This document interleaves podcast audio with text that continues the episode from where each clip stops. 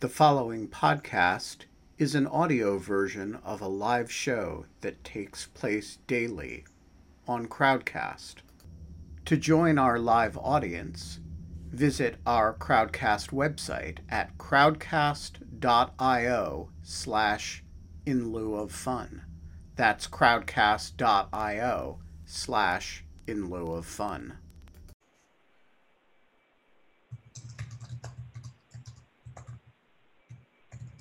What do you think, Kate? Any any any sign it's working? Yeah, it did it. You We're figured live. How did you figure it out? Uh, you know, it's amazing what happens if you actually spend an insane amount of time playing with the Zoom settings. You I- said, you said something the other day about how you were going to like one day at a time. You were going to um, figure out these this problem, and I'm very. I think that that's actually proven to be true. One day, like there's like there was one hurdle at a time. We have like you have figured out every single problem that we've had. Well, you know, it's one thing about planning a show while doing it. You make all kinds of screw ups, but we are live and, uh, you know, we don't have fun anymore in this coronavirus infected world, but we, in lieu of fun, you've got us. And uh, today, um, we've got my uncle, Jon Turk, on the phone from, uh, uh, from the Bitterroot in Valley in in uh, in western Montana. John is um, I don't quite know how to describe you, John. You're a chemist. You're a textbook writer. You're a uh, explorer of extreme places. Um, and I'm an old man. You're an old man. You're getting old there. Um, um, how old are you now? 74. 74 and you're a backwoods skier and a Yep. and a ocean kayaker of an of a particular variety how do you describe yourself Yeah, that's all good. You you've done a good job. Um yeah, I mean, yeah, I mean that, that that's a hard thing, you know, without tooting your own horn, but um that's all good. so we decided we wanted to have you on because we were thinking about uh, having somebody on from each of 50 states to talk about um, you know how the coronavirus uh, pandemic is looks from their particular state and then when I'm, when I said I have an uncle in Montana, Kate was like, "Well, I go out to Montana all the time to do garlic farming," and we started talking about Montana and you and stuff. So we decided to have you on the show. So, Well, it's great to be here. Thanks. I'm honored to be on the show. Wonderful. so, so let's start us out by just telling us is uh, is coronavirus a urban thing that in rural Montana no one's uh, experiencing, thinking about, talking about? Is it something that is uh, actually a problem for rural healthcare in Montana? Is it uh, like how is it playing out there? Well, it's a density thing. So we don't ride the subways. We don't, you know, in a normal in normal life, non-coronavirus life, we don't ride the subways. We don't get on crowded buses. We social distancing is sort of normal in, in much of the situation. Last I looked, we were around 200 cases for the state, and I forget how many deaths, four or five. Um, so we're advantaged by the fact that we we normally have social distancing. My wife and I, Nina and I, live out here in the woods, and um, you know you can get out in the morning, and if you feel like taking a leak in the front lawn, uh, nobody's going to see you. So that's natural social distancing. Um, at the same time, the governor has asked us to have uh, no unnecessary travel and a lot of the the normal uh, restrictions that happen elsewhere. It's just that if you look out the window and you don't see any cars driving up and down the street, that's not normal. If I look out the window and I don't see any cars driving up and down the street, that is normal. Right. It's funny. It's funny, John. Um, I teach property, and uh, the way that um, the way that I describe the difference between urban, uh, suburban, and rural property norms is that if it's uh, in a in a rural area, if you take if you pee on your front yard, no one no one notices, no one sees, no one's there to notice or see you. In a suburban area, the neighbors will call the cops, and in an urban area, they'll be out there like they'll like hand you a beer as you like as you walk by. I think that kind of I I think that you just encapsulated that very nicely.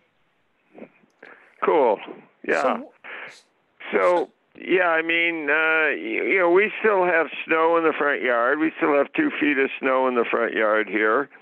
Uh, we came down from Canada. We've been skiing, and um, I, I mean, I hate to say this because I understand the tragedy that's going on around us, but out here in the woods, when you talk about Montana, there's cities and countries. Out here in the woods, our life is not that much changed, I hate to say it.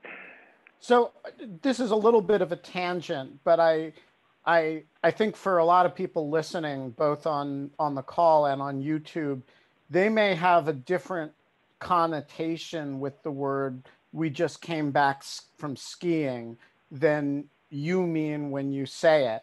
Um, when you say you just came back from skiing, you mean something a little different from you know going to a ski area and um, you know staying in a lodge or a cabin or whatever um, what is when you say skiing what do you mean by that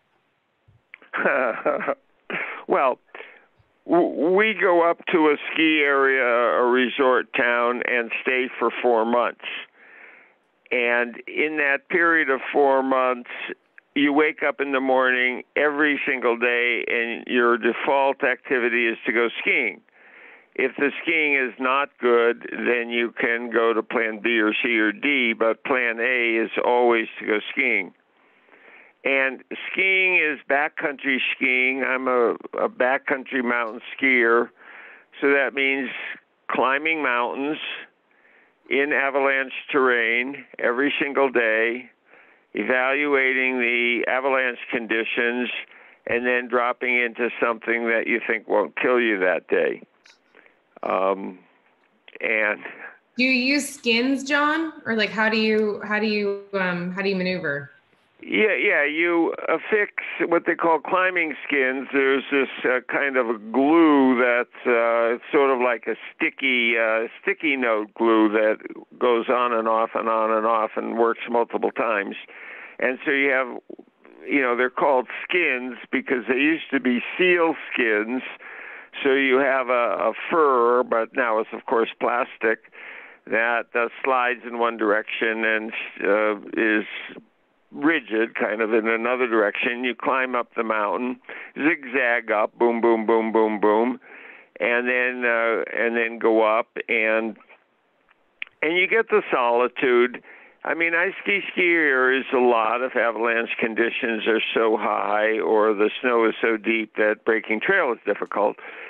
But um, so we ski the the resort under those conditions but the real wonder of skiing, and I've been skiing for not many years, but many decades, uh, as as the primary activity. That's what I do in the winter.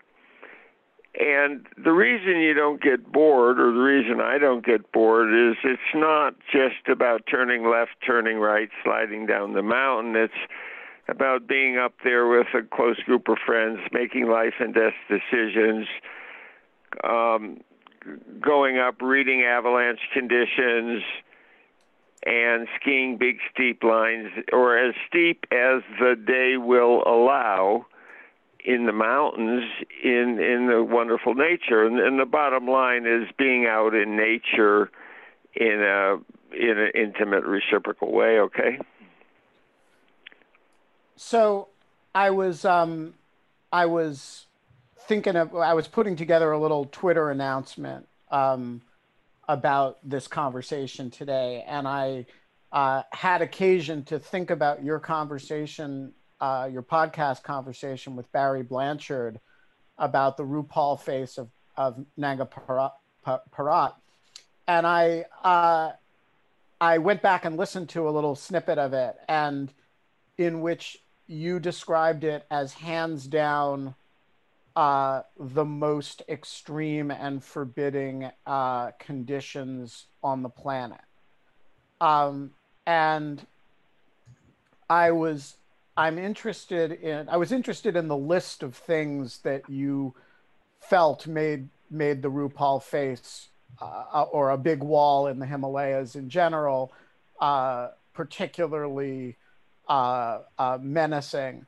Um, but I, I just think it'd be an interesting thing to what what are the conditions that make something uh, uh, really uh, uh, restrictive and and dangerous, and what are the most dangerous uh, and forbidding conditions that you've been involved with of a, of a very of a of a of of various sorts. Well, the, the the Himalayas, whatever else you do in the Himalayas, you add the fact that you don't have enough oxygen essentially to survive long term. So as soon as you get up to elevation, as soon as you get to altitude, whatever that is, above 20,000 feet, above 18,000 feet, wherever you pick your starting line, you're doing everything without enough oxygen. Uh, the nature has many things to throw at you. It has storms, it has avalanches. If you're on the ocean, it has waves and so on and so forth. You know, I, I don't like to think of it so much as uh, this macho facing danger thing. I there's a book by David Abram uh, called Becoming Animal that has, and I, I've been in touch with David a bunch and talked to him. It's it's a different level. It's too easy to talk about the danger and then toot your own horn and say I do all these things, you know. But what's what it is is opening up your animal awareness to the point where you are hyper aware and it's a form of meditation it's a walking meditation and many many athletes have talked about this but you open yourself up to this reciprocal communication to the earth. The earth becomes alive. So so let's talk about skiing an avalanche slope, okay? So the the snow falls over the course of months and it falls and then the wind comes up and then it gets warm and then it gets cold and more snow falls and so on. And the snow has a layered cake like system. Each layer has a different density and consistency and tensile strength and so on and so forth. So when you're you're standing up on this ridge with the the wind is blowing and your friends are up there and and you can't talk very well because it's a windy day and and these are people you know and trust. You trust your life with these people. They trust your life with you. And you look down and you're scared, you know? And you you make a decision, are we going to ski this or not? Okay, who's going to ski? Whose turn is it to ski first? You know, who's going to be the guinea pig?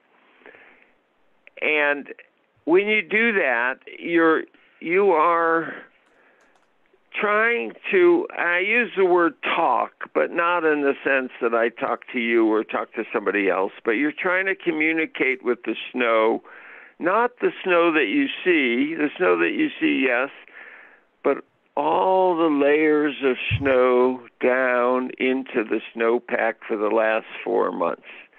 At any point, there can be a failure. And to be alert to those failure modes, you have a lot of mechanical tricks, scientific tricks. One is, you know, you turn on the internet in the morning and you read the avalanche report. But beyond that, you're feeling that under your skis. And th- this becomes an intensely personal experience of, like I say, communicating with the earth, losing your human sense and building up an animal sense of your relationship. You jump into this line, you see, and you say to your friends, you say, I'm going to cut it. I'm going to jump in and cut the slope. And what that means is I'm going to jump in really hard and hit the trigger point, which would start an avalanche. Hopefully, if an avalanche is going to start, I will start it and be able to ski up and out of it. And then you do that, and every tingly sense in you is alive. You pull that turn, it either goes or it doesn't go. If it goes, like, oh, shit. And off it goes, you know, the avalanche goes down below you. Or if it doesn't, then in mid turn you decide, okay, this is safe enough to ski. And in mid turn, as you're moving, is a very kinetic thing. You, instead of pulling up and out of the slope, you drop into the fall line. Your skis are pointing downhill, you see, and now you're going. And now there's another option, you see. You might start what's called a slough, which is what uh, a word for a very small surface avalanche. So maybe you've cut the slough, you know, and you've made your turn, you made your cut, you drop in, and there's slough running behind you, you know. And now you have to make another decision at a split second. Can I outrun this slough? Am I fast enough to outrun it?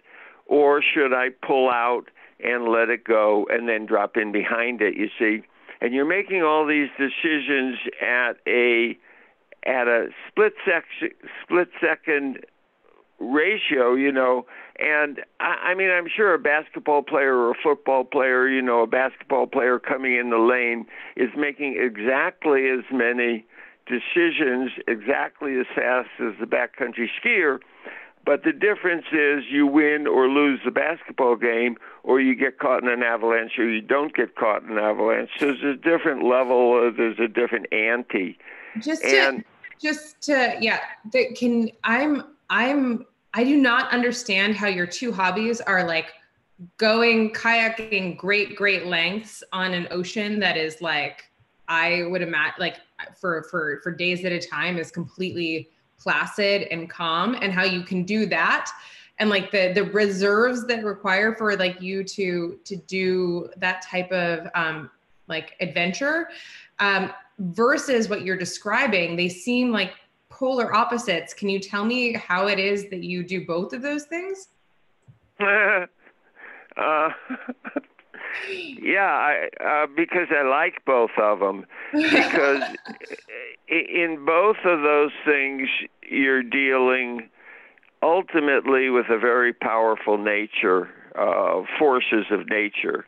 And um, so you're dealing, uh, you know, a wave in the ocean or a storm in the ocean is very similar to a storm in the mountains. And the there's a thing about long distance ocean kayaking.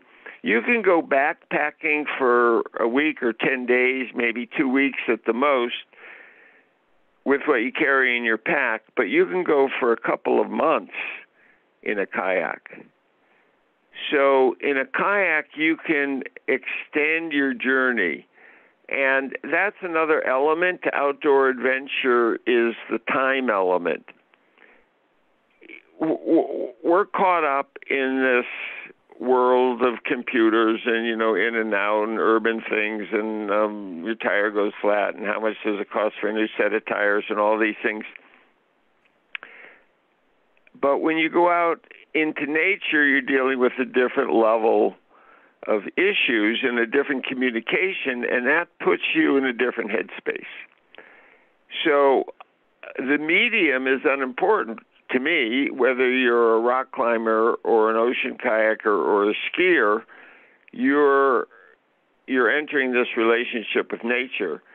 But the thing about sea kayaking is you can escape from the urban world for much longer periods of time. And sea kayaking is inherently repetitive. I almost use the word boring, but not quite, but it's definitely repetitive. And you're going along on a day to day basis, paddling and paddling. It's like walking and walking.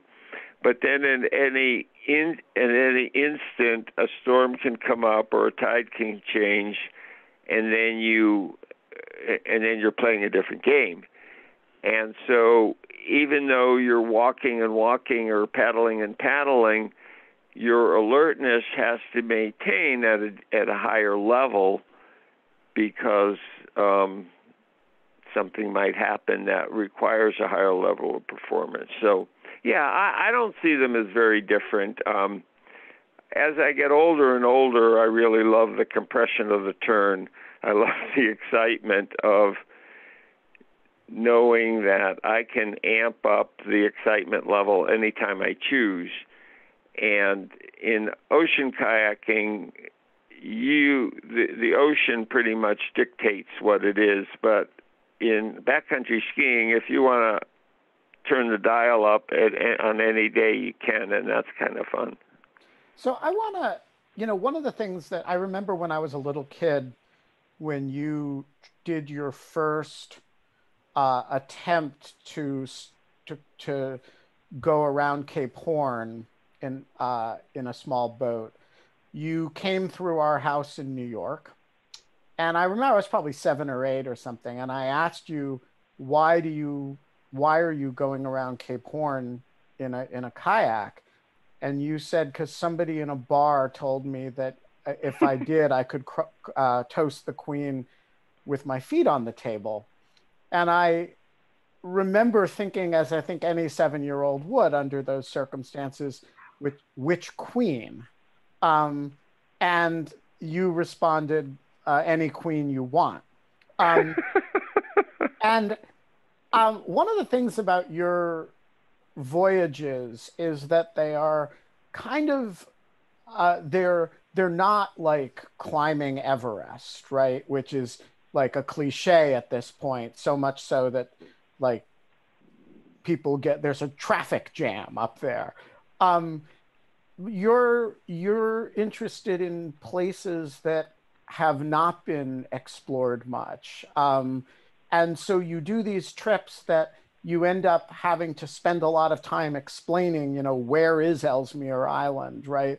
Uh, what what does the uh, where do the sort of islands off the coast of of uh, you know the where do the Aleutians kind of crash into uh, the the uh, uh, uh, the islands off the coast of of of Russia East Asia?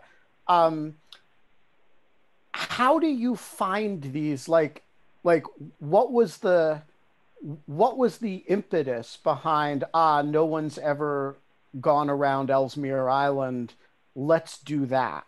Like how do you choose yeah. So that's a good question ben. Thank you. It um there's no rhyme or reason to it except in retrospect it all seems like it flows like a well orchestrated story.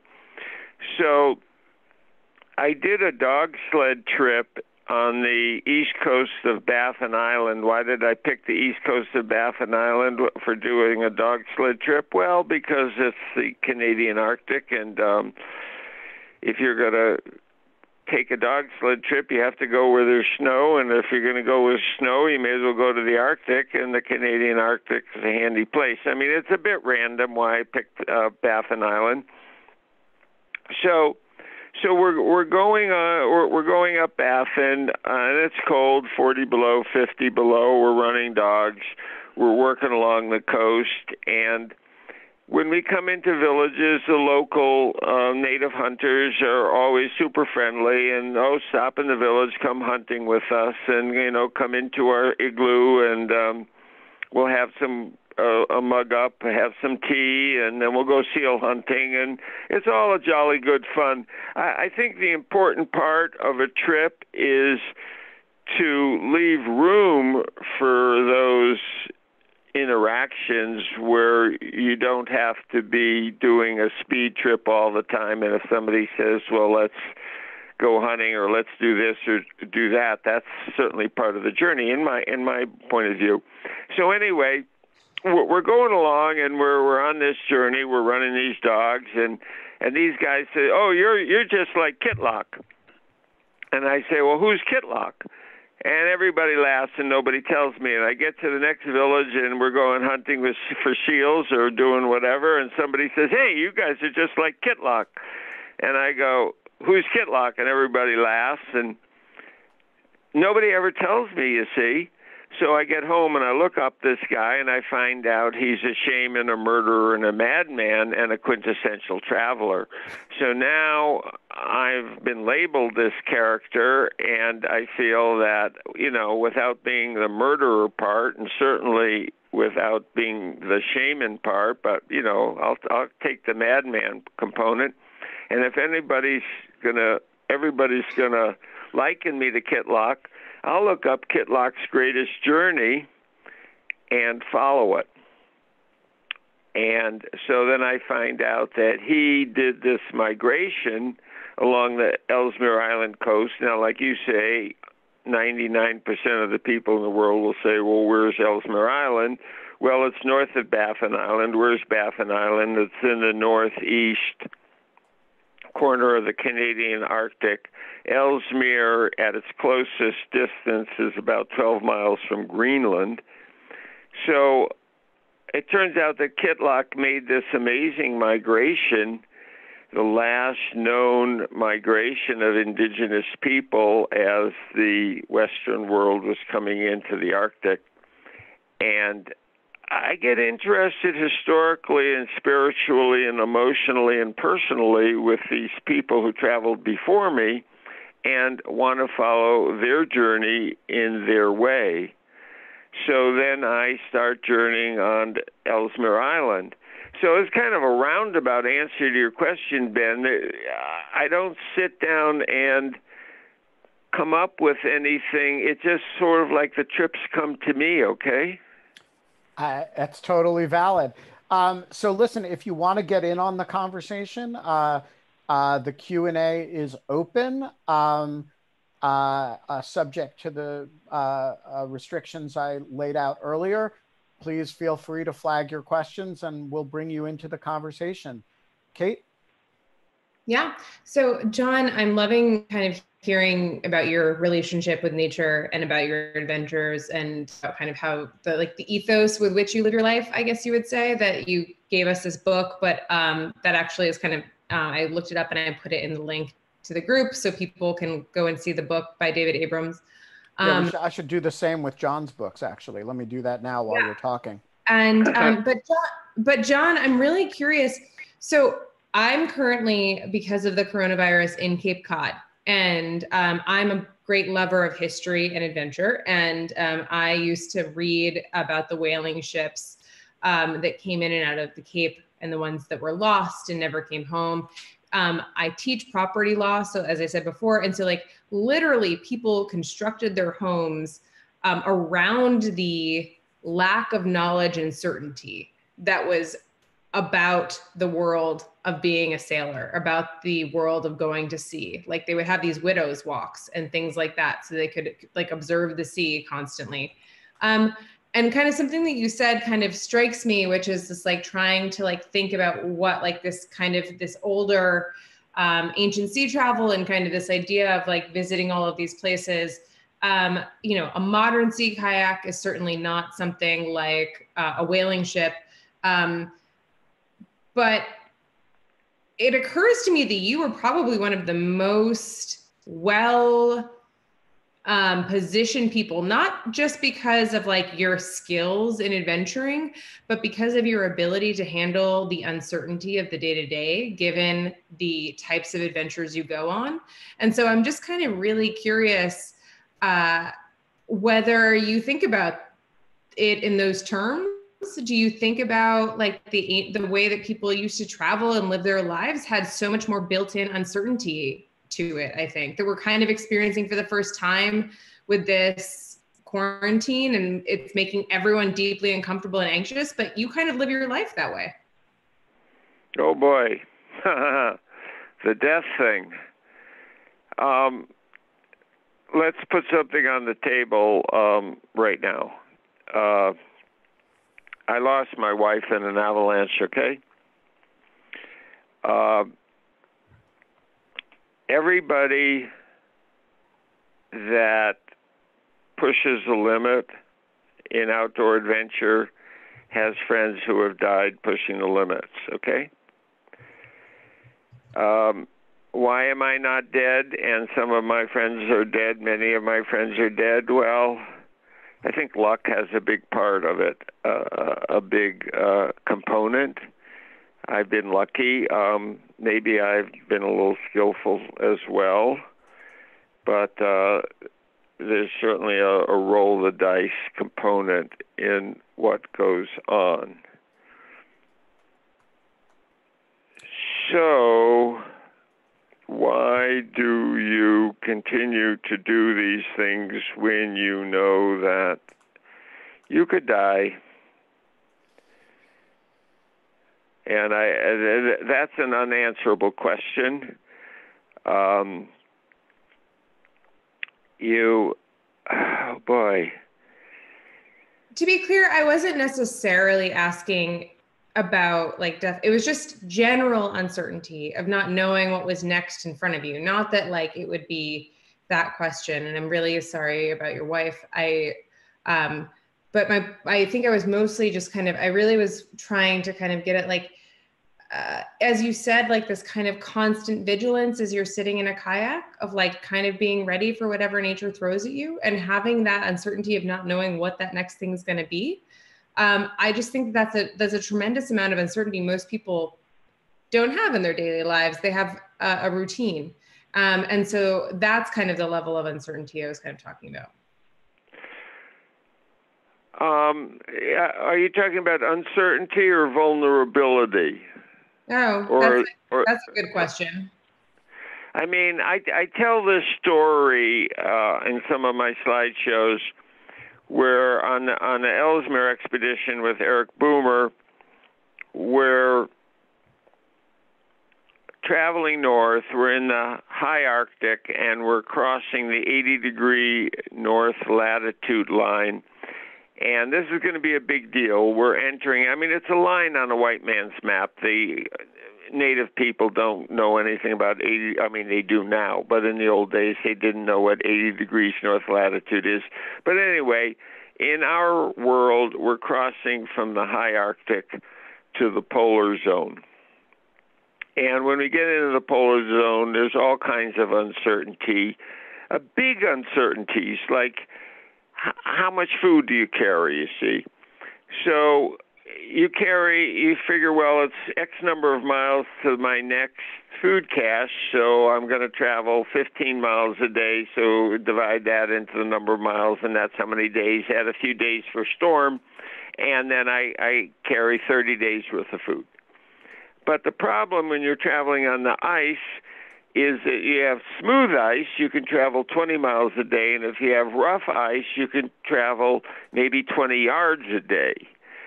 So you've got 500 miles to go. How many days does it take to go 500 miles if maybe you'll be going 20 yards a day and maybe you'll be going 20 miles a day? Well, that's a difficult calculation, you see. So there's a great deal of uncertainty. So we we get to the 80 degree north latitude line and we're going to have a big party. We're going to camp right there where the gps says 80.000 we're going to put our camp down. We're going to break out an extra snickers bar for a party. This is a big deal. So we're walking along and boomer's ahead of me and all of a sudden he starts waving at me look behind you, look behind you. I turn around, there's a wolf following me, you see, right behind me like a dog. And I go, okay, I look at the wolf, and the wolf looks at me, you see, and the wolf isn't going to hurt me. I just know that. Look, I mean, wolves are close enough to dogs. You know, there's enough body language. This wolf, I don't know why this wolf is following me, but he's following me. So we we get to the 80 degree north latitude line. We pitch our tent. We go to sleep. Oh, we cook our dinner, and the wolf is right there, right right there. I go to sleep, and the wolf is curled up on the outside of the tent, right next to me. I mean, I could just about punch the side of the tent and touch the wolf. Wake up in the morning and the wolf is looking in the vestibule. I open up the little vestibule so we can let a little air out so we can cook our breakfast, and the wolf is staring right in the tent. What's going on here? Okay, well, another factor that we're going to have to talk about is that I spent five expeditions over a course of six years in Siberia with this shaman woman, Moolynaut. And I I look at this wolf and I say, what would Moolynaut tell me? Why would why is this wolf here? Wolves generally run away from people. Why has this wolf been right here within 20 yards of me for 15 hours. Well, Moolynaut would tell me that it's a spirit wolf and it came to talk to me. So, okay. What's the wolf saying? I mean, I don't talk wolf. The wolf doesn't talk English. I'm not saying that the wolf, that suddenly I was able to talk wolf this is my imaginative conversation with the wolf. That the wolf is some kind of a spirit wolf. This wolf is some emissary from the natural world to tell me something. Is it the fairy godmother wolf, you know, that's going to wave its magic wand and say, hey, Jon Boomer, you're nice guys. You know, I'm going to grant you safe passage into the polar zone. No, no, no, no, no, no, no, no. It's not the fairy godmother wolf. There is no fairy godmother wolf, you see. It's a real wolf. So, what's it saying? It says, Jon Boomer, welcome. You're headed into the Arctic zone you're guaranteed to get tired, hungry, strung out, frostbitten. You know that that's the guarantee. There's pain. There's going to be pain. You see, you might die out here. It's good to see you. And I, I'm absolutely certain that I, I mean, the story about the wolf, take take it with a grain of salt. Take it as Jon Turk's, you know, crackpot interpretation of of this real Arctic white wolf. But the fact is that nature is always saying this to you. Welcome. You're going to get tired. You're going to get hungry. You're going to get strung out. You're going to get frostbitten. You might die out here. Welcome. It's good to see you. And acceptance of that vulnerability I think is perhaps the most important lesson that nature has to teach us. Okay. Oh, I love it's so sorry. I'm like that was yeah, I mean, I I accept your spirit wolf. I actually think that's an amazing story about a relationship with nature and I think that like I don't I've done a very limited number like my adventures are like a teaspoon compared to yours in terms of like I will go for a short periods of time in very severe kind of conditions, nothing as long as you, but um, I will say that that res that like what you've described really resonates. Um, I think that like I think that the way that nature communicates to you um, is definitely definitely something that happens. Sorry, Ben. Go ahead. No, so well, thank uh, you, Kate. So John Bordeaux writes, we ask John how he can live with so much uncertainty he might just as well ask why we live so distant from the natural order of uncertainty.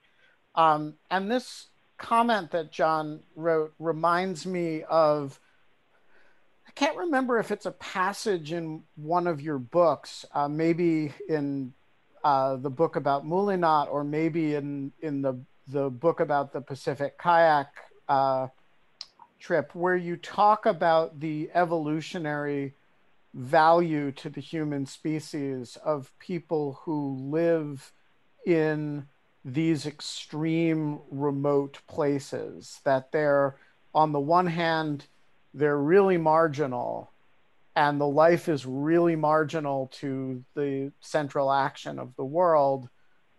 On the other hand i don't think you use the example of a cataclysmic pandemic but you may use the example of nuclear war. They're sort of like the people in the world most likely to survive like what we're going through now. Um, and so I'm I'm interested in light of John's comments and wherever you wrote that of for your thoughts on like what why why incomplete modernity is important.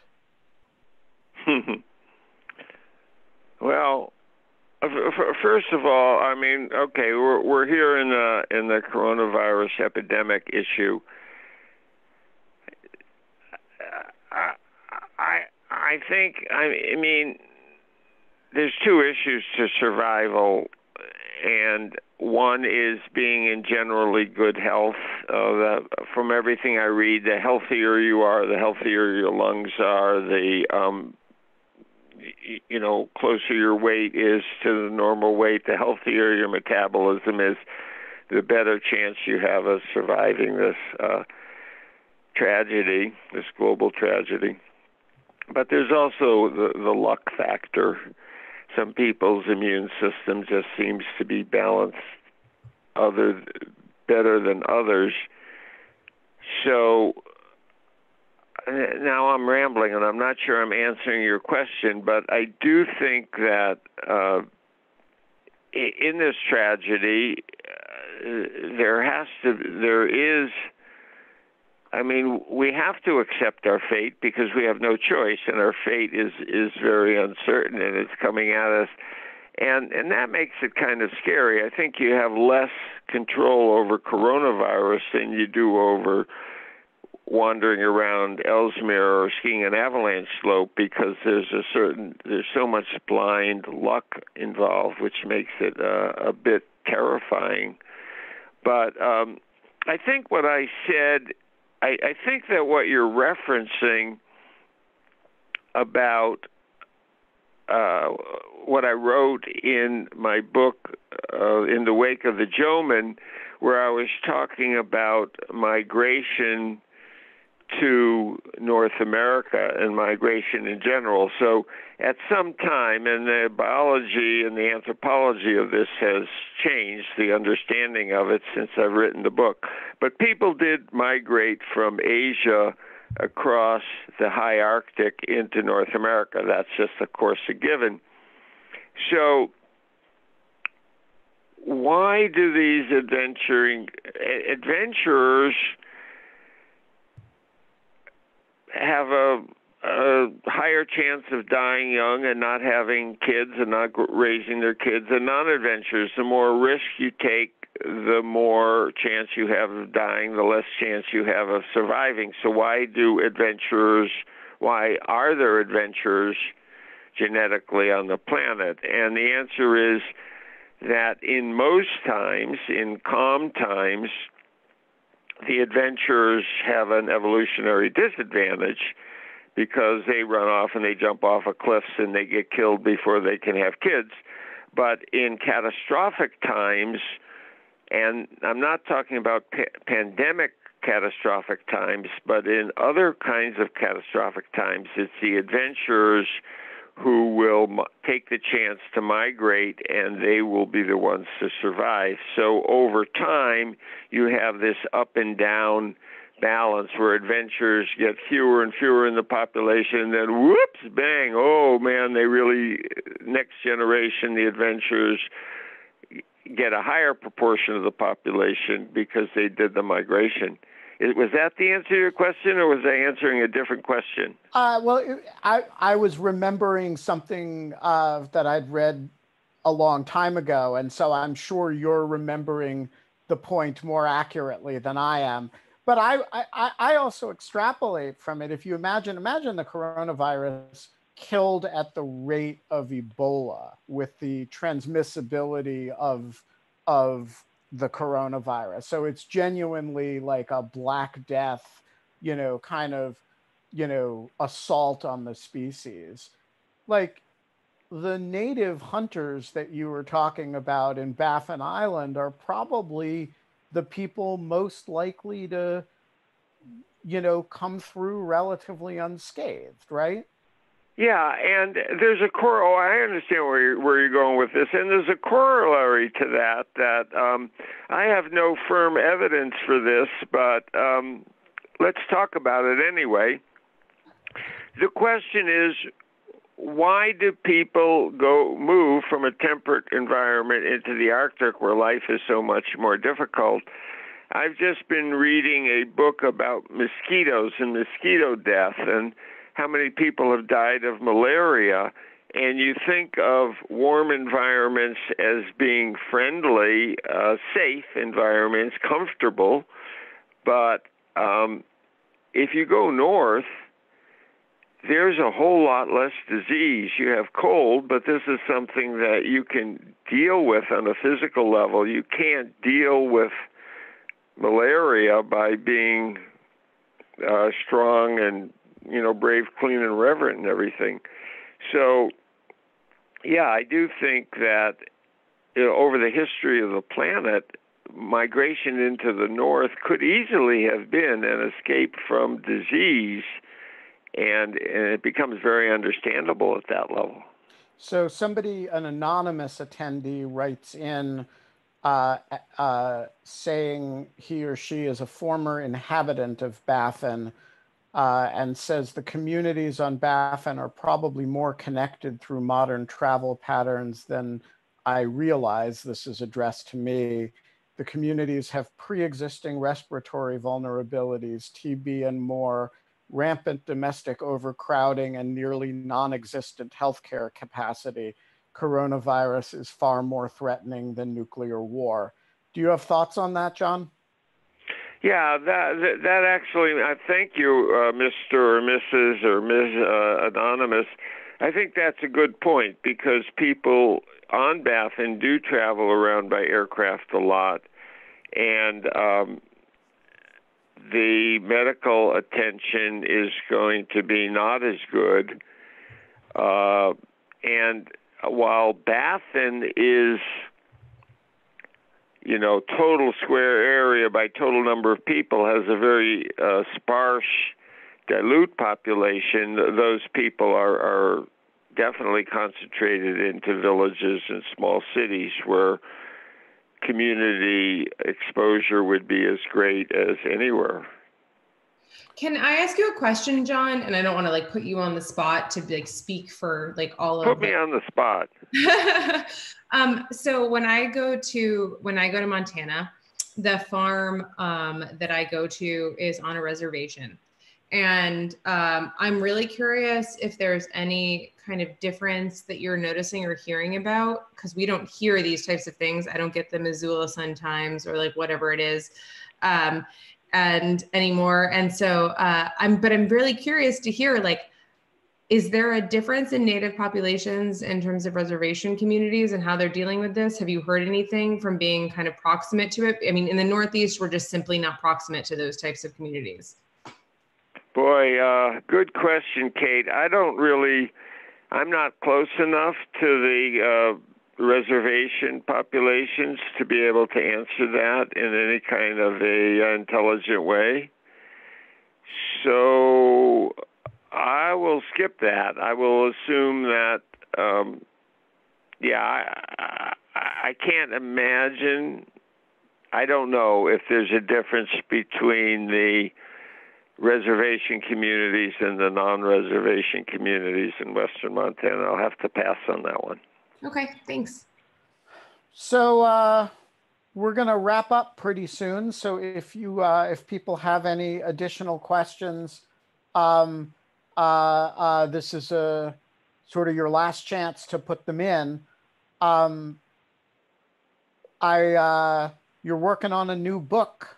I hear from my email, John. Tell us about the new book. It's called Lions Myth Wilderness is the new title that I've just worked on. And thank you for this question, Ben. And it's it's about the mythologies, how mythology became the unifying factor in um, humanity, gave us our strength and our power, our cooperative cohesion to make us survive back in the Paleolithic times, and how our propensity to believe in myth is our current worst problem. It uh, leads us to follow leaders like Trump who tell myth. And why we why we're genetically geared to fall for myth, where it can how it can take us in in ways that are detrimental to the human welfare and you know how we can recognize these problems and not be susceptible to following myths that will become destructive. So I have shared links to all of your other books, uh, or at least the the non-textbook books, uh, on the on the chat, uh, and I will add them to the uh, info in this uh, on the YouTube uh, screen as well. Um, but if you want to, before you go, if you want to say a couple words about one or more of those books uh, you mentioned the Raven's Gift, the book about uh, your interactions with the uh, uh, uh, uh, uh shamaness um, in off of Kamchatka. Um, but you know, give us an overview of the of the Jon Turk book list. Okay, thanks, Ben. Thank you. Well, my first two books were basically adventuring books, uh, Cold Oceans and In the Wake of the Jomon. In the Wake of the Jomon was my two year journey uh, by kayak across the Pacific from Japan to Alaska following the migration of our Paleolithic ancestors. And on that trip, I, my Russian partner Misha and I stopped in this small village, Vyvenka, and we met this shaman 96 year old shaman. She was born during the reign of Tsar Nicholas II, lived through the Russian Revolution, the entire rise and fall of the Soviet Union, and on into perestroika, and so on and so forth. And I ended up spending five years off and on, not continuous, in this small village and I was hurt, I was injured, I was healed by Kutka the Raven. I ate the magic mushroom and traveled to the other world to try to thank Kutka the Raven. I failed in that journey. I was unable to complete the journey to the other world. I got scared, you see. And then uh, Oleg the Hunter told me I had to take this journey. I had to take my journey. He told me very frankly, you're a lousy traveler in the other spirit world. You have to take your journey on the real world. So this book is about these five years of transformation for me, and it really was totally transformative in looking at our world and looking at our problems through the eyes of nature and through our relationship to nature and finding the spirit world in in nature in the real world. And if i were going to recommend uh, one book to somebody anybody i would start with the raven's gift and then i go on to crocodiles and ice and on to this book which as i say i think is important so important in this age because you, you talk about the, the Trump phenomena, and you, Ben, have written an excellent book, um, you and Susan, about the Trump phenomena and, and looking at it from a political and historical way. I'm looking at it, uh, there's no conflict here, none whatsoever, just a different voice, looking at it from um, deep down in, you know, Tolstoy asked in War and Peace, he said, I understand why one madman, Napoleon, would want to attack Russia, but why did a million people feel that they had to follow him? And I'm asking the same question. I understand why one madman would want to do this. I understand why advertising executives want us to destroy the planet so that they can make money because we buy a lot of stuff. But why do we? Why are we all following that? Uh, the chapter I'm writing now is called "To Flush a Toilet," and I'm in Kenya, and we're doing this whole thing because all these uh, student eco eco tourists need to flush their toilets in the middle of a drought, a three-year drought, and the cattle are dying because there's not enough water, and we have to come up with enough water so that these tourists can shit in the water. You see, I'm like, wow, wow, how do we fall for all that? I got revved up there, Ben. and, no, and you're, you're, I actually hold on. I'm no, going to share this meme. There's this amazing meme. I'm gonna kind of I'll share it really with the audience really briefly. Um, John, you're not going to be able to see it, but it's a meme of a kid in an African village. Uh, there's a kid in an African village, and he's standing and kind of looking skeptically at this adult, and he's saying, "So you're telling me that you're telling me you flush your toilet with perfectly clean drinking water like, right and, and that is like i have like the the perspective that that one picture and that one meme gives is like just fantastic well, thank you, Kate. Thank you, thank you. Yeah, we're on the right track about that. When you think about it, it's beyond comprehension, you know. it's completely um, it's completely it's just completely nuts. It's honestly just completely nuts. So. So that's what my new book is about things that are completely nuts. I'll have to send you this meme so that you can like that you can like reference it. I think you'd like it. Um it's just yeah. Um i was trying to pull it up. But yeah thank you so much for coming on john. Thank you for sharing your stories. I kind of it was we've had a lot of political people and a lot of academics on and like uh, and it's been really focused on the coronavirus. And it was actually really lovely to kind of hear about your adventures and your take on life. I think I feel refreshed a little bit by this conversation, Ben. Like, I mean, you're a little biased, but like I would have been looking forward to this all day, and I this was the best part of my day. Wow, John, Kate, that's so wonderful. Thank you, thank you, thank you.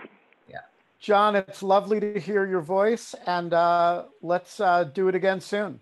John, okay. let me buy. I'll buy you a beer. Uh, I'll buy you a beer, or I will buy you a tea at Butterfly Herbs the next time we're both in Missoula. Wonderful. Good. All right, uh, that does it for today. Um, and uh, we'll be back tomorrow. Kate, what's on tap tomorrow? We have we have Jack Balkin coming, right? We have Jack Balkin is going to come on. Yale law professor Jack Balkin. Um, he is an expert in many things, but he is going to specifically talk to us um, about his take on what all of the coronavirus means for higher education and law schools. Um, and I'm hoping to have, I'm trying to figure out who the other guest is going to be to balance Jack out, whether it's going to be another person at Yale Law School, another professor that I know, or whether it's going to be, and I kind of wanted to run this by you, Ben, and see what you thought. Um, whether it would be someone like that or whether it would be someone from a from a public university that teaches science and teaches like undergraduates um, as a balance to kind of like balance out kind of the experience of Jack teaching at the most elite law school and like a state state university. But I didn't know if that was like too. Yeah, no, I think that that's I, I like the idea of, of, of that diversity. Frankly, I I um, I suspect the reality of the future of higher education is a bit different at the Yale Law School than it is yeah. in the science department at a state university. Oh yeah, that's exactly how that's how I felt too. And so I kind of I mean I'm actually just was I just in our Wikipedia mode of what this this is, like I just was really interested in like kind of finding out what the difference is. So I thought I'd ask them both on. Excellent. Okay. Uh, so we will see you all then. Uh, that's tomorrow at five Eastern time. And until then, uh, you know, if you can't have fun, you can have us in lieu of fun. Uh, see you tomorrow. Bye, John. Thank you so much for coming on. Great talking to you. Thanks for doing it. Well, thank you, Kate. Thank you, Ben. Take care. Bye.